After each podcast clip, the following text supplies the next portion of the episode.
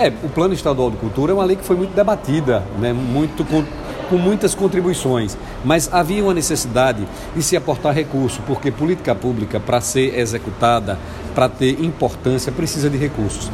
Então, o que é que se definiu agora? A fonte de recursos para financiamento do Plano Estadual de Cultura e também para a lei do patrimônio imaterial, que é a famosa lei dos mestres, que protege aqueles mestres da cultura popular que vão transmitir para as, para as gerações seguintes ah, os seus conhecimentos e, e, e todo aquele know-how, toda aquela, toda aquela formação cultural que traz de, dos seus antepassados, para que a gente possa garantir a perpetuação da cultura popular sergipana. Exato. O plano de cultura tem uma perspectiva de 10 anos, tem meta estabelecida e o Fundo Estadual de Combate à Pobreza é um dos contribu contribuintes para o Fundo de Cultura. Então, a parte desses recursos será destinada para poder manter vivo e ter condições de abastecer o fundo com o objetivo de dar sequência, de dar continuidade e consequência ao que está proposto e estabelecimento das metas e o seu acompanhamento. Da mesma forma, é também o Fundo Estadual de Cultura que irá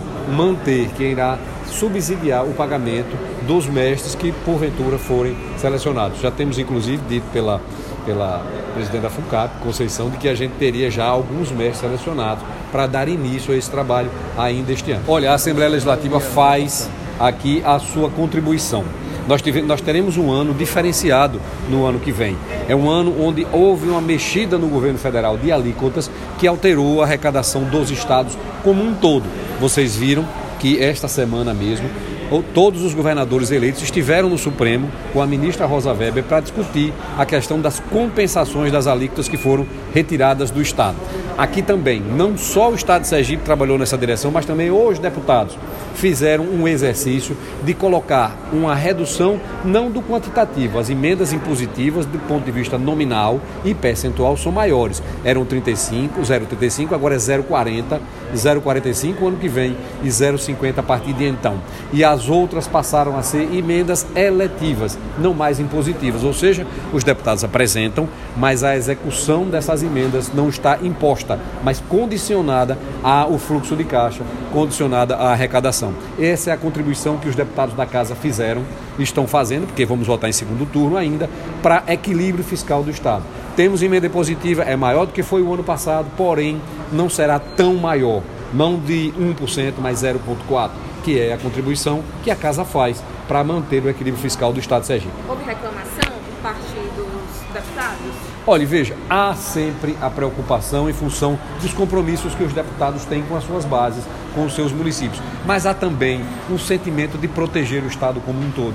É um sentimento de sergipanidade, de, de, de equilíbrio, o Estado equilibrado. O Estado cumprindo e honrando seus compromissos com funcionalismo, com fornecedores, permitindo os seus investimentos. É um Estado importante para que Sergipe cresça. Então, pensando nisso, entendemos, a casa entendeu que 0,35 aumenta para 0,40, depois para 0,45 e para 0,50 neste mandato.